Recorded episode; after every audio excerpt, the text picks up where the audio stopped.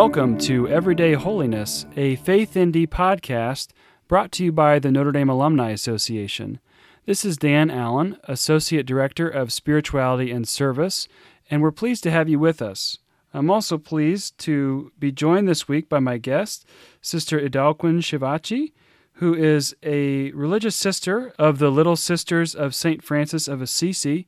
And Sister Edel Quinn is actually from Kenya and is a doctoral student studying theology here at Notre Dame. So, Sister Edel Quinn, welcome to the podcast. Thanks for being with us. Thank you, Dan. Thank you for having me. And obviously, in this time of coronavirus, the pandemic, Sister, although she is a student on campus, is joining me remotely here. So we appreciate her efforts there and your patience with that. Sister, if you could introduce yourself a little bit more to the audience, where you come from, and your background, if you would, please. Thank you so much, Dan, and uh, thank you for having me. Actually, it's a great honor that you have shown me. You have actually well spelled my name. Few people do that. I am Sister Edel Quinn Shivachi, and I come from Kenya. Uh, I am a Franciscan in the Order of the Little Sisters of St. Francis. I am here studying my PhD in theology in the area of world religions, world church, which means a, I am doing um, PhD in world church because world religions, world church are two tracks. So when you come in, you either take the track of world religions or world church. So I am taking world church and I'm specializing in Christianity in Africa, Christianity in the world, anything uh, historical about Christianity.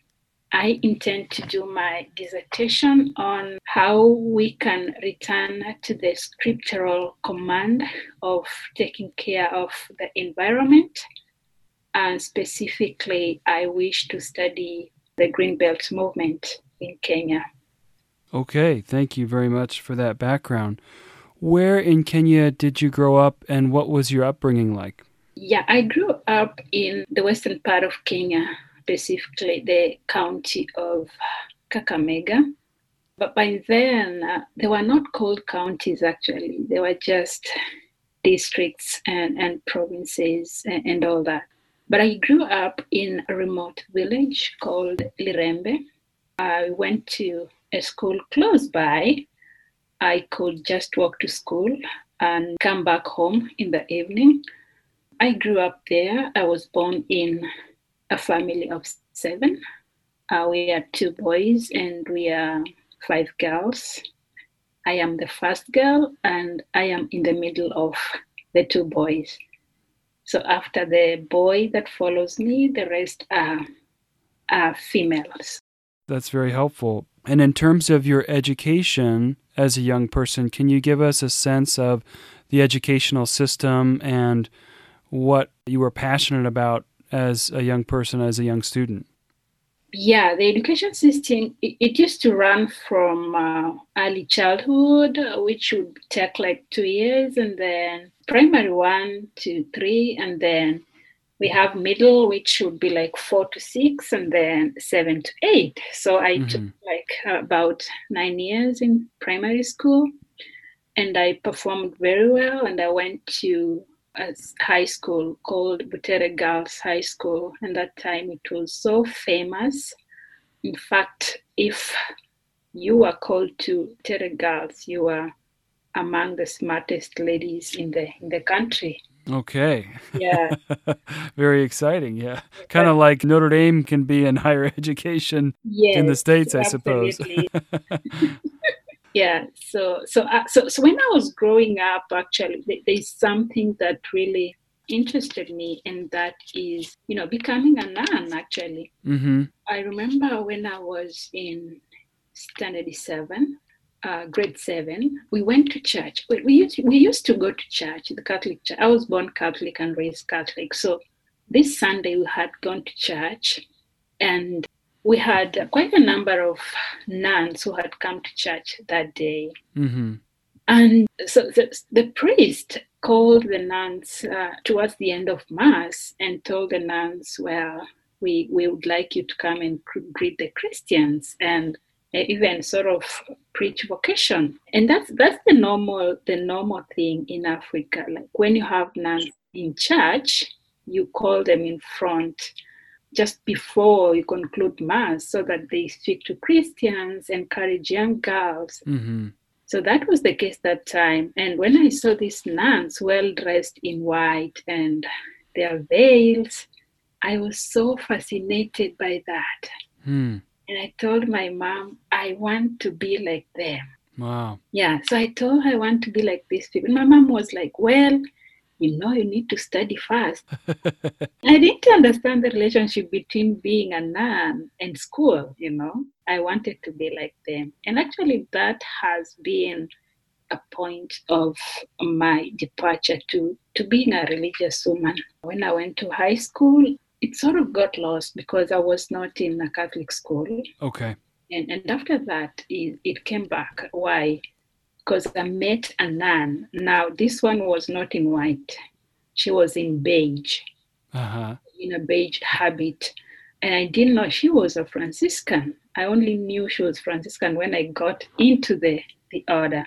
So I asked her, How can I be like you? And she told, well, you need to apply, you need to have passed your exams, you need to go for a conference. And when they they interview you, they look at you the way you behave, the way you relate with others, the way you pray, then they will admit you into the order.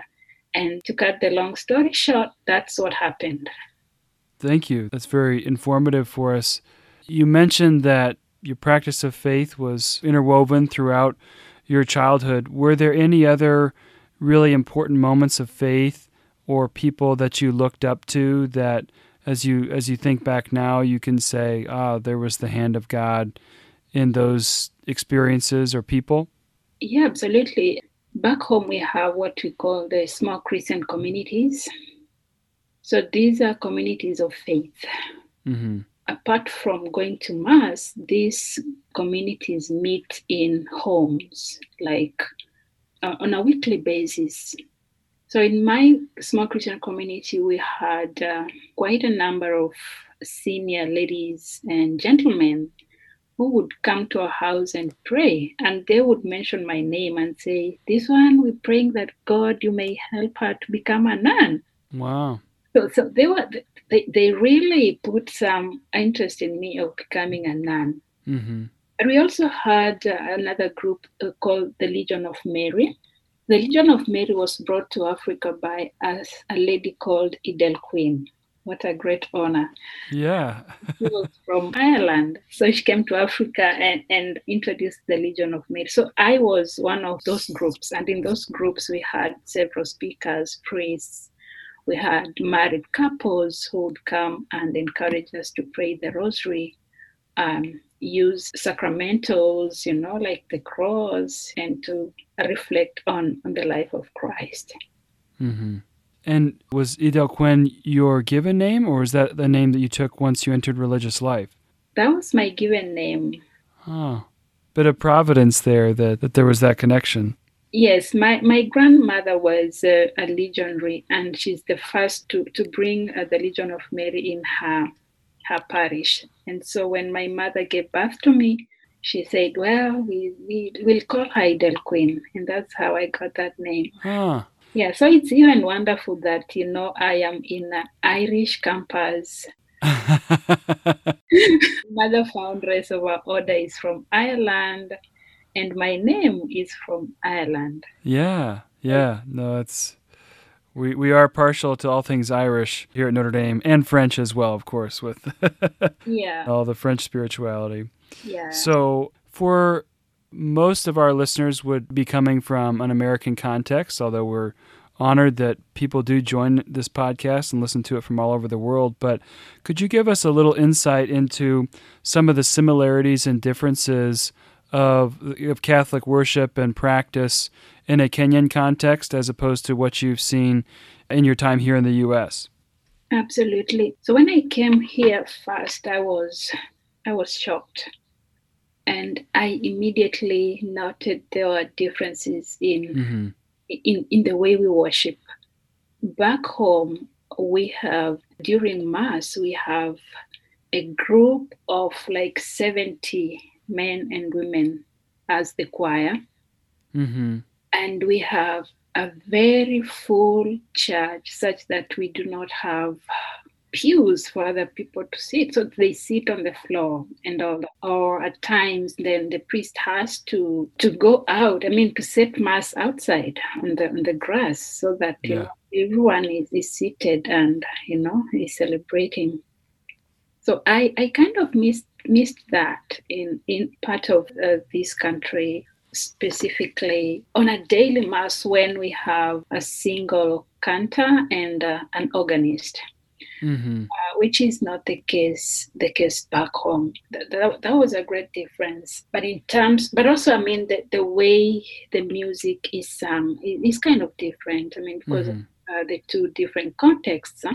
africa is kind of you know i want to use the word lively just because i don't have another one but i mean sure, yeah. The energe- energetic kind of yeah worship that's happening. Yeah, and even if we have something like a piano, we have accompaniment in terms of clapping, you know, dancing, you know, swinging, ululations, and whistling, and many other, many other kind of accompaniments which are not here. Yeah. Sometimes it's a little more buttoned up Yeah. in an American worship context. Yeah, that that is the greatest difference. That I think the way the liturgy is celebrated, the structure of the mass is there is no difference uh, by virtue of uh, the Catholic Church being universal. I think Yeah. we are same in, in the way uh, the mass begins and the way it ends. Uh, we uh, we celebrate the sacraments of reconciliation, Eucharist, baptism at Easter. I think those are just same things. Are celebrated differently in Africa and and here because of the contexts. Yeah, it's it's often I think one of the greatest gifts of our Catholic faith is that we can go virtually anywhere in the world and find that practice. We may not recognize the language, the music may be different, possibly with more energy than we're used to, but the essentials of what is happening is the same, and there's a a true connectedness to you know to those all over the world as we Yeah, you know share in the same Eucharist and, and the sacraments there. yeah. So you mentioned that during high school, this this calling went dormant a bit. When what would you say was the moment or moments when it started to reawaken again, and then your entry, formal application and entry into religious life?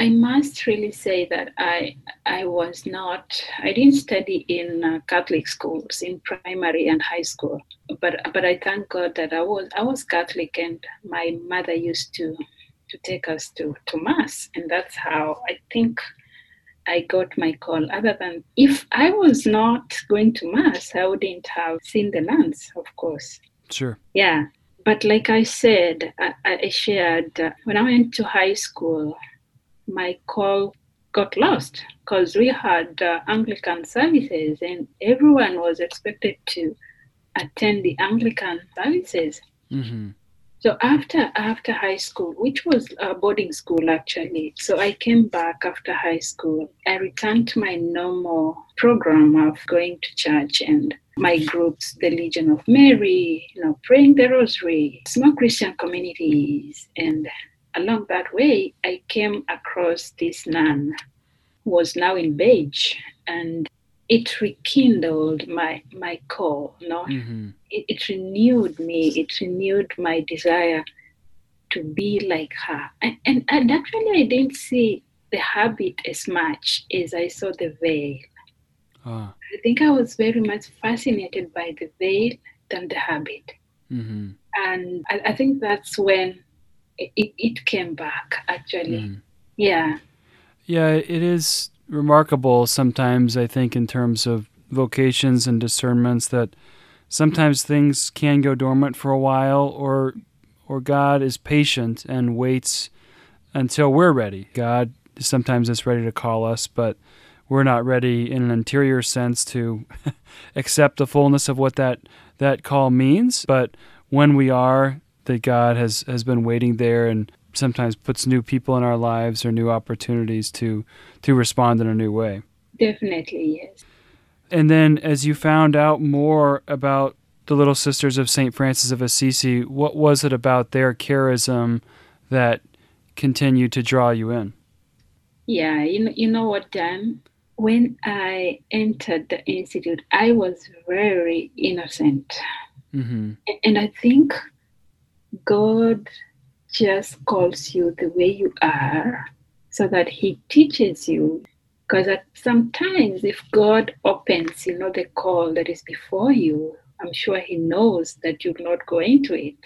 So, one thing I didn't know was I said earlier that this is a Franciscan order, you know. Mm-hmm. We came to learn about, you know, spiritualities. Like these are Franciscans, Dominicans, these are Marians when I was in the call already. Mm.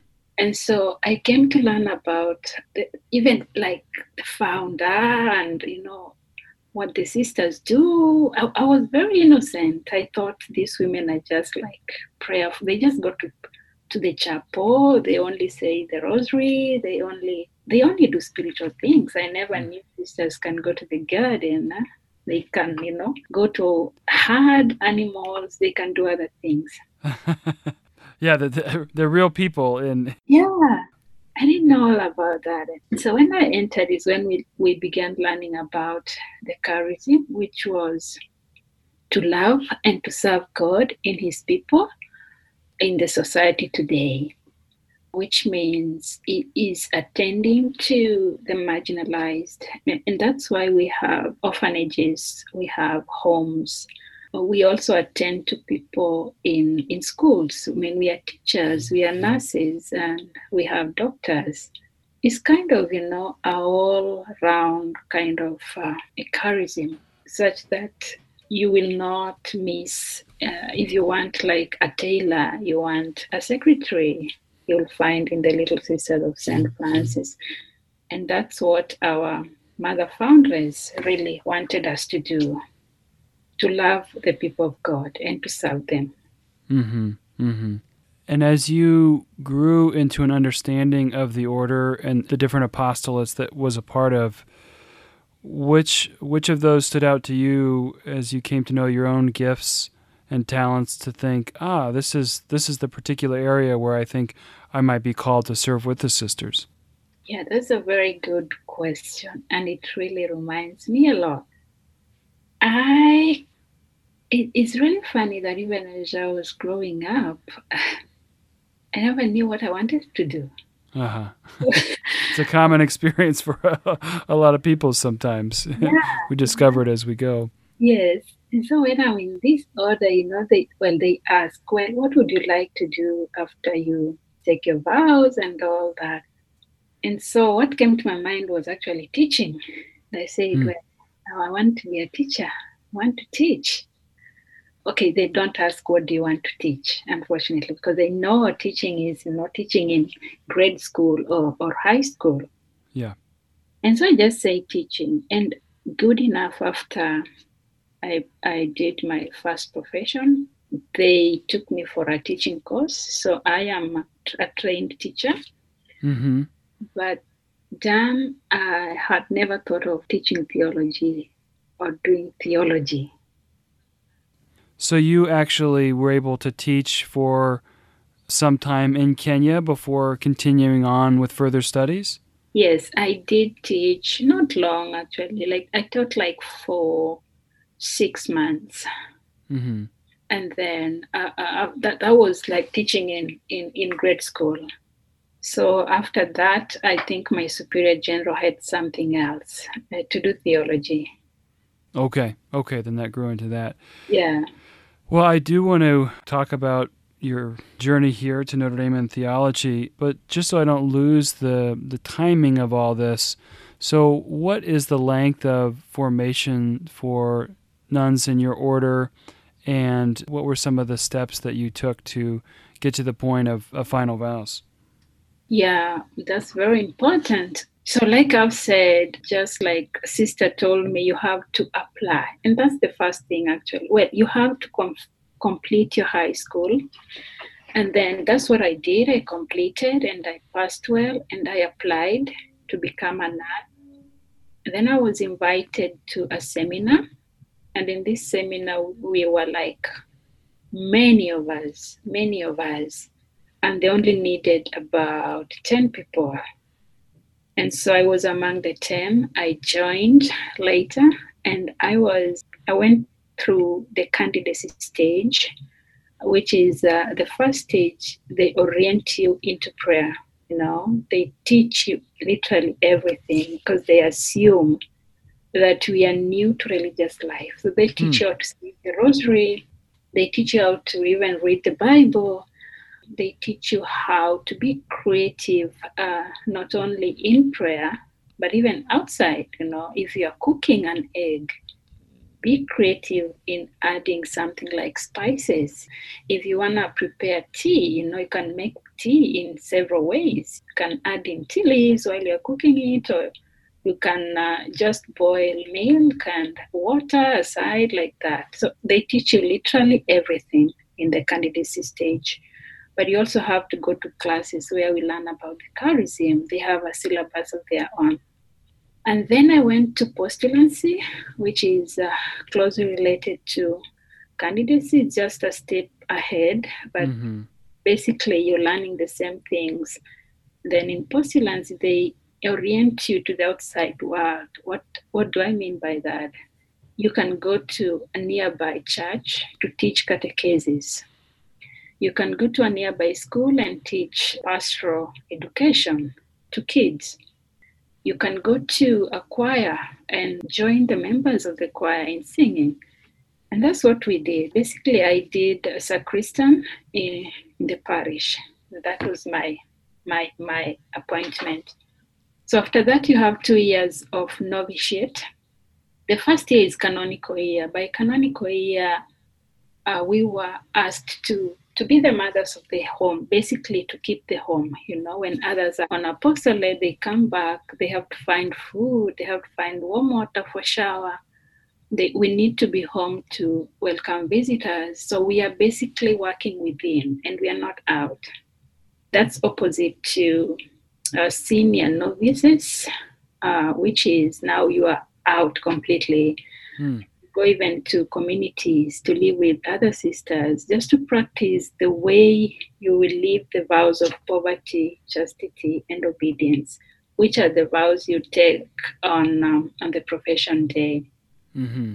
Yeah, and so I was posted to a place called Lower Subukia in Nakuru Diocese in Kenya, where I did my my pastoral uh, three months just before I got back to to do my final vows.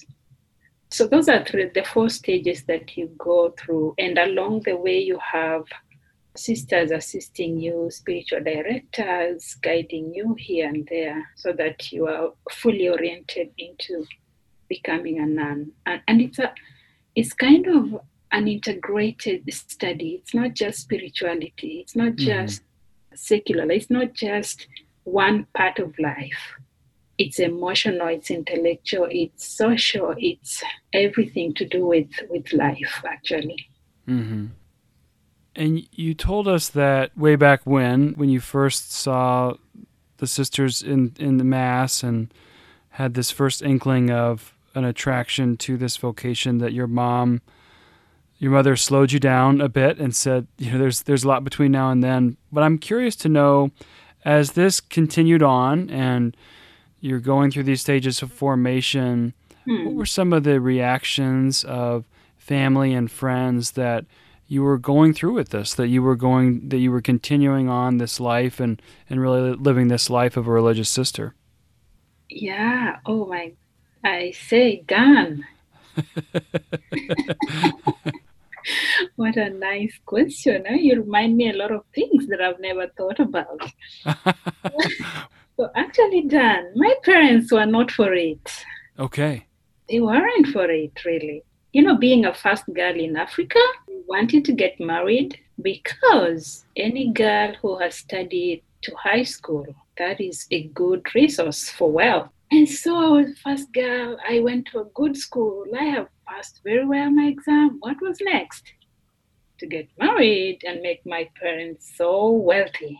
Unfortunately, God had other plans. yes. Hey, someone wants to go to nunnery where there is no dowry, you know? Mm-hmm. Well, they never supported me until I I joined. I was living with my dad. I remember that my dad used to work in the city. My mom used to live in the countryside. And, and that's the way it is, so that he works and gets some money for, for the family. Mm-hmm. So I was staying with my dad, and the first day I told him, he was like, No, I don't have to go. No, we don't have money. That is it. So that was during the the, the, the conference, the workshop. So I, I talked to my friends I was with in the choir practices, you know, in small small Christian communities, the groups, and they contributed some money for me. I bought whatever I needed. They gave me transport and I went. I came back, I was admitted. I told my dad, and believe you me, miracles do happen. Believe me, my dad was excited. Hmm. and he he literally did every shopping for me and uh, escorted me to uh, the formation house my mom to my christian community they prayed for me and they gave me their blessings Yeah. Well, I mean, I, I think that each vocational journey is unique, and sometimes you do have uh, the kind of cheerleaders, for lack of a better term, of people who really see something in you and see what God's doing even before you can see that yourself. But it's not always it's it's not always the case that, that the parents are those people because yeah. it sounds like there's you know some complicating factors in terms of societal expectations. And i think as a parent myself sometimes you have hopes and dreams aspirations for your children that they may or may not share or god may not may not have. And that that can be a hard aspect of of parenthood is is accepting god's will not only for my own life but for my child as well. But it sounds like they came to a, a better understanding and a, an appreciation for your vocation later on in the process. absolutely. That's really dramatic you know i thank god. I've seen really god since my childhood. I've seen the hand of god working in me. I don't take anything for granted. It's it's a long story Yeah, we're we're happy to share some of it with our listeners here. yeah So then, give us a sense, if you would, of how you you mentioned that you taught for about six months, and then your superior general had other plans. Did that lead into graduate st- studies in theology and eventually coming to Notre Dame? Absolutely, Dan. I had no idea. I had nothing to do with theology. I had nothing completely. But my superior general was a professor of theology, systematics theology. Hmm. And uh, she used to teach at Kenyatta University in Kenya.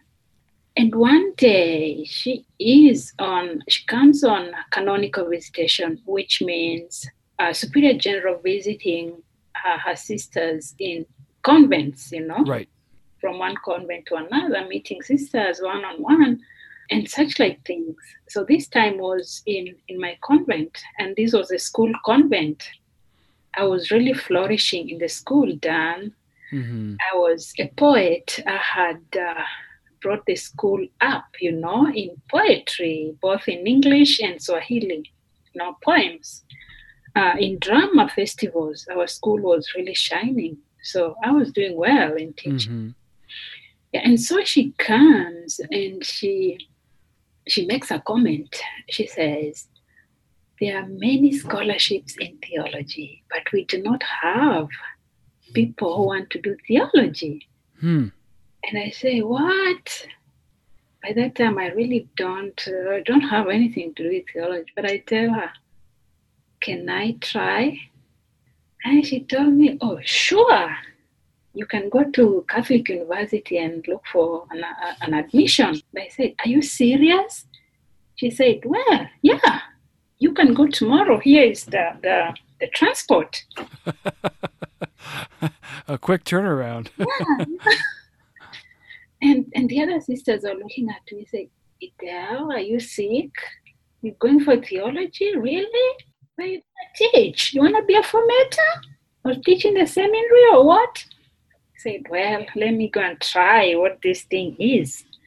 So I went to Quay, really I got admission and I joined the, the undergraduate program there and uh, I did my my BA in theology. So this is to show that our formation does not offer any uh, BA, you know what I mean? Uh-huh. Yeah, it's just it's a formation house and it the, canonically the canon law states that it should be basically spiritual matters in the formation house.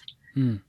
So my BA begins at the Catholic University and towards the end here comes my superior general again. He said, Ida, would you like to apply for masters uh, in Notre Dame in the US?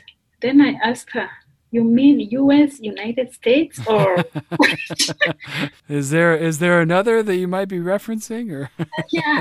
And I'm like, US, eh, are you confusing with South Africa, or because it was just to clarify for my understanding, it was a Catholic university in Kenya yeah, where you were getting your BA. yes, But then it's not only continued studies and a master's degree, but now in a foreign country. Yeah. So no, here now my, my, my superior general asks me to. I was finishing that. Huh? It was uh, the spring of uh, 2016. Mm-hmm. Yeah, so I was to finish then, but she tells me to apply before then so that I join this the fall of 2016. So I followed what she said. I applied and I kept my hands crossed. I told God, You have never put a desire in me to go anywhere apart from East Africa. Mm-hmm. Here is the opportunity. You have to grant it, dear Lord. And the Lord granted it. Wonderful. And He gave it me He gave me this opportunity. So I came here for my MTS and subsequent PhD. Mm-hmm. Mm-hmm. So was that your first time in the United States when you started with your master's studies? Yes. My first time out of East Africa. Okay. So what has that experience been like? Now you were a religious sister at that point and and coming to the US, what have what have been some of the important experiences that you've had while here? One of the statements I give people is that I landed on, on loam soil. You know, there are types of soil. We have clay. Loam, yeah, have mm-hmm. so I landed on loam soil, really. A soil where you put a seed and the seed germinates and grows. I found great friends right from arriving and putting my feet on this campus. Find two ladies. I think one just passed the other year. She was Judy. I think uh, she's a mother to one of staff members here. And Mhm. another one was Mary. Uh, she's right now in, in Washington, D.C. They took me as their daughter. Hmm. They did everything for me. They oriented me to everything. They bought books for me. They helped me to, because it was a new culture, Mm-hmm. it was a new place, and it was sort of a culture shock, you know, to arrive and everything is neat, clean. And I was just surprised, you know, why Africa is lagging behind. I was amazed, you know, by the way this place was. And so I have really experienced um, a good life. Even with uh, my professors in class, they are listening. They know English is not my first language. They, they try to, to understand me as much as they can. mm-hmm. And something that is very important to me on this campus is the, the sacred places. Mm-hmm. I discovered that almost every hall has a chapel. And then we have the basilica, and then we have the grotto. I think these are just signs of Catholicism. And they have given me hope they have sustained my faith deeply. Hmm. And into me being hired as a, an assistant in the sacristy. And people are not discriminating, you know. People are willing to talk to me. They are willing, sister, we like your habit.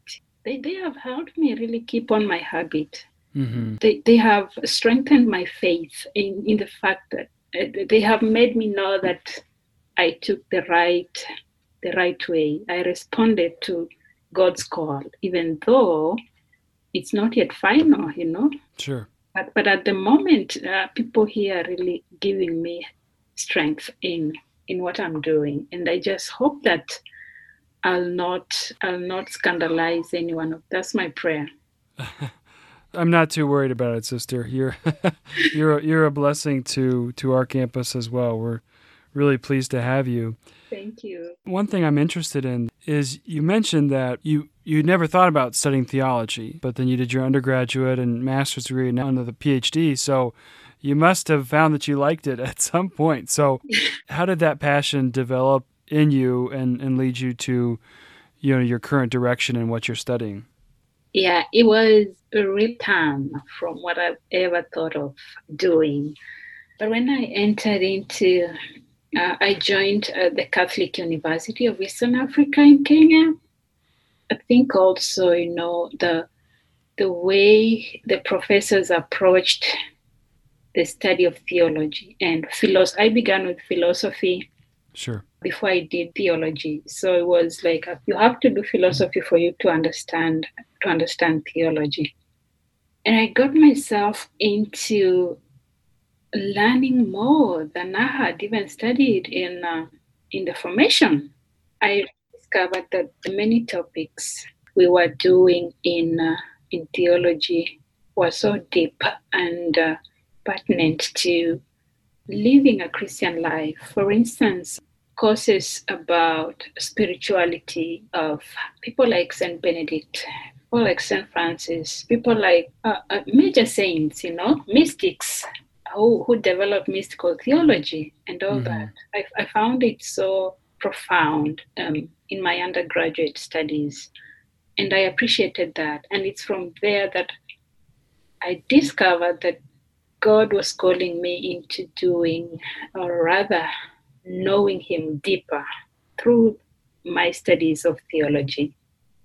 And even as I study, it's not that I am looking forward to earning money or doing what. What I tell myself is I am developing myself uh, to relate better with God Hmm. and with His people. That's what, to me, theology is. Mm-hmm. Yeah, because if if I don't really deepen that relationship with God, which I do by reading these articles, books, and what, I don't think I'll be able to teach it. So the first thing is to study it, to develop my relationship with Him, and then with others. And then I can teach it to others. Yeah, I think that's such a beautiful sentiment. I think sometimes a danger in studying theology is it can sometimes just become another academic discipline or just something that's purely intellectual. But it's important to remember that these are matters of both the mind and the heart, Yeah. and that understanding the depth and the breadth and the variety of tremendous thinkers and saints and holy people that have come through the church. I mean, it really Yeah. inspires us and deepens our faith, even as we do study these very deep mysteries. Yeah. Absolutely. So, how many more years uh, possibly do you have until completing your PhD? I have three to four years ahead of me. Probably hoping to finish my coursework and uh, have my candidacy exams, do well in those, and then as our program dictates, that's when you begin you begin writing. And I, I intend to do an ethnographic study, which means I'll be out of the country. I'll be in Kenya, where my study is based, Mm-hmm. doing my ethnographic study. God willing, we pray that Corona gets out of our way. Yes, we are all living in the in the challenges and the uncertainty that that is there. So we will join you in, in prayers for that. Thank you. What do you think you would hope to do, or is there some is there some sense of expectation from your religious order about what you might do as you complete your studies? Yeah, that's that's a, a very good question. Actually, my program really uh, asked that question and was like, so after after doctorate, what next? Uh, and the best answer we can give is go back and teach our people faith hmm. and go back and live that faith so that they learn from you. Go back and be a model uh, for others. In our case, we I am a woman religious, and it, it, it because I have the vow of obedience. I think I will depend on my superior general and whatever she she she tells me to do. I am doing doctoral studies, but this does not mean that you, as a woman religious, you just apply for a job on your own and sure. uh, yeah, and put yourself in a school and then and then what? I mean, where's your vow of obedience? Mm-hmm. So I I am open to what my superior general is saying. If she tells me that Edel, you have to go and teach the grade school. Well, uh, uh, that's what I'm gonna do. Mm-hmm. That's what I'm gonna do. I, I am I am on on vows mm-hmm. unless I want to change my vocation. Right now, I'm in the hands of of the institute, and uh, mm-hmm. I am bound to do what the institute wants me to do. Yeah, I think that is there's both beauty and challenge in taking vows like that. I imagine a number of years of temporary vows, and then you get to the point of final vows, but we don't always have an understanding of what those vows will ask of us or what they'll give to us. And the following of one's vows is a sure path to holiness, one of the main themes of the podcast.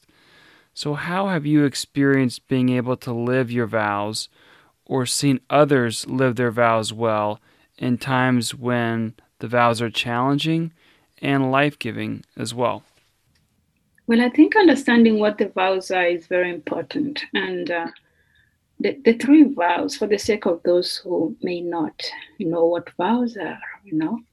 So the, the vow of poverty is actually intended for us to share things in common. Uh, things like, uh, I don't own the habit I have.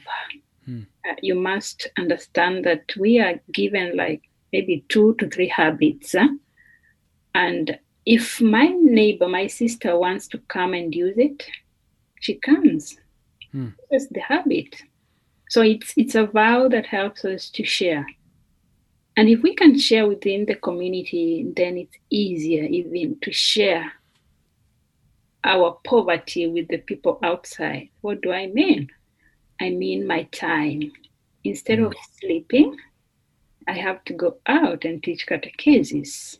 You know, I'm sharing my poverty with with the people outside. So it doesn't mean like material lack, you know.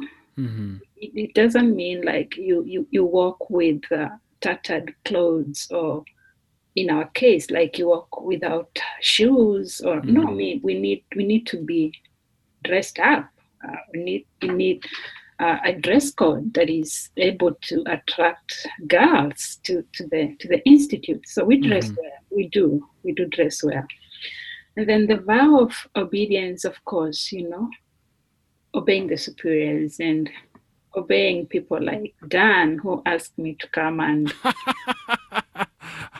I don't think you can lump me into that. No. I kindly requested, but I, I, appreciate your your coming on. yeah, yeah. It, it, it speaks to obedience, saying yes. You know. Yeah. Yeah. Like what I, I just shared before, you've done your PhD, but you've been asked to go and teach in grade school you have to obey. Hmm. And then chastity is the vow to love. We love everyone. We don't discriminate. Mm-hmm. We love both men and women. We work with both men and women in schools, in hospitals. So we do not discriminate people based on color, on race, on nationality. We work with everyone. We Mhm. mingle with everyone. So those are the three vows. They're challenging if one, you do not pray. And the basic thing that makes women religious live their vows is the life of prayer Hmm.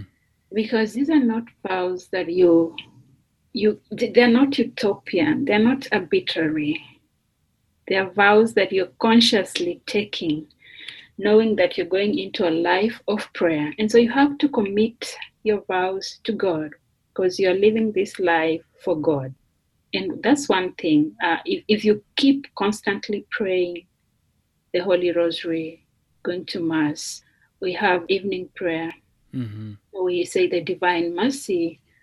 Uh, we have personal prayers, we have retreats, we have recollections, we go for confessions. Those are things that help us live all these vows. Hmm. Other than that, it's not easy to live the vows Hmm. that I've just mentioned. So you need prayer. Secondly, you need spiritual direction. Someone to guide you and tell you, how to do this, you have to move like this. If you are student, get time to pray. If you are what, you have, you know, and, and we get those from our superior generals or other sisters or the clergy or married people, you know, it depends. And people have assisted us to live to live those vows. Yeah, thank you for for sharing that. And I think that's although not many of those who would be listening are in religious life, I think that's sound advice for all as we continue to seek our own vocations and and try to live those out that that closest to God in prayer helps us through the challenges and obviously we're living a particularly unique global challenge at this time Yeah. with the spread of coronavirus and COVID-19 yeah. And sometimes we leave ourselves wondering how these things can happen. And, and obviously, compassion goes out to those suffering not only from this, but a number of other uh, maladies that are just part of the human existence. So, how do you think it's best for us to, to sustain our faith during this time? Even for those who uh, may want to pray, may want to go to Mass or to partake in the sacraments, but physically cannot right now. I- think I must say uh, this usual statement that God understands. Hmm. But I would say uh, let, let's also take the opportunity to think about uh, the preventive measures that that are being given to us. Actually, done. I have uh, taken it seriously. You know, Mhm. reflected uh, theologically on what these preventive measures can mean for a Christian. For instance, the, the, the measure of washing hands. I have taken it myself to understand it as in the lens of the, uh, the sacraments of initiation. hmm All, all these, uh, the sacrament of reconciliation and baptism takes away our, our sins. It's similar to washing hands uh, so that we avoid the spread of the virus. And I've deeply reflected on these things. When we look at the measure of uh, self isolation or stay at home, to me, they are calling us to prayer, really. Hmm. Uh, I mean, what is home? Staying at home, you know, what is prayer is associated with a place, a sacred place. And whenever we want to pray, then we go to the church, which means right now, our churches should be our homes, which means we need to pray in our homes. We need to convert those homes into places of prayer. And we know very well that we are not allowed to go out. We're not allowed to receive the sacraments. We are not allowed to associate with uh, spiritual directors and all that. hmm What is the best thing to do? Jesus says, Go to your secret place and kneel down and pray to God. Because I think saying a prayer is space bound. You know, it's it's not it's not just that you need just to go to the church. You can create space and pray. And even the secret of your heart. As we are home, staying home, praying for the end of this menace, praying for our friends, praying for our Notre Dame community, our faculty, staff, and the students. We should do that even at this time that we have been asked to stay home. I think that is a positive thing mm-hmm. and a theological way of looking at this disease. And when you look at the issue of self isolating, why are we doing that? We want to avoid the spread. And why are we avoiding the spread? Because we want to wish well our neighbor, which means we are caring. We want to care for people so that after all this, after we have washed our hands, our sins, we have prayed, we come together and celebrate. And I'm very sure and I'm hopeful that we shall win soon and sooner. Hmm. Yeah, I kind of oscillate myself between Lord, uh, you know, take this from us, and then thinking about Lord, what are you what are you trying to teach us now? mm. in in this in this moment of suffering. And you know, yeah. at the begin towards the beginning of the podcast, you you mentioned these these small Christian communities as yeah. instrumental in your own vocation and in a way our, our communities have gotten very small because it's our families and the people we live with yeah. immediately but God is moving in those in those spaces and with those people and so uh, I think you've reminded us of yeah. that very well. Yeah.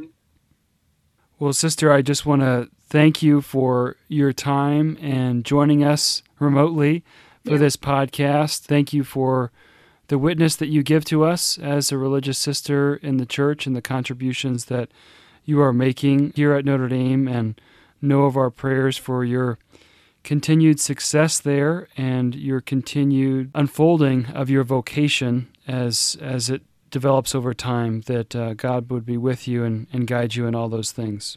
Thank you, Dan.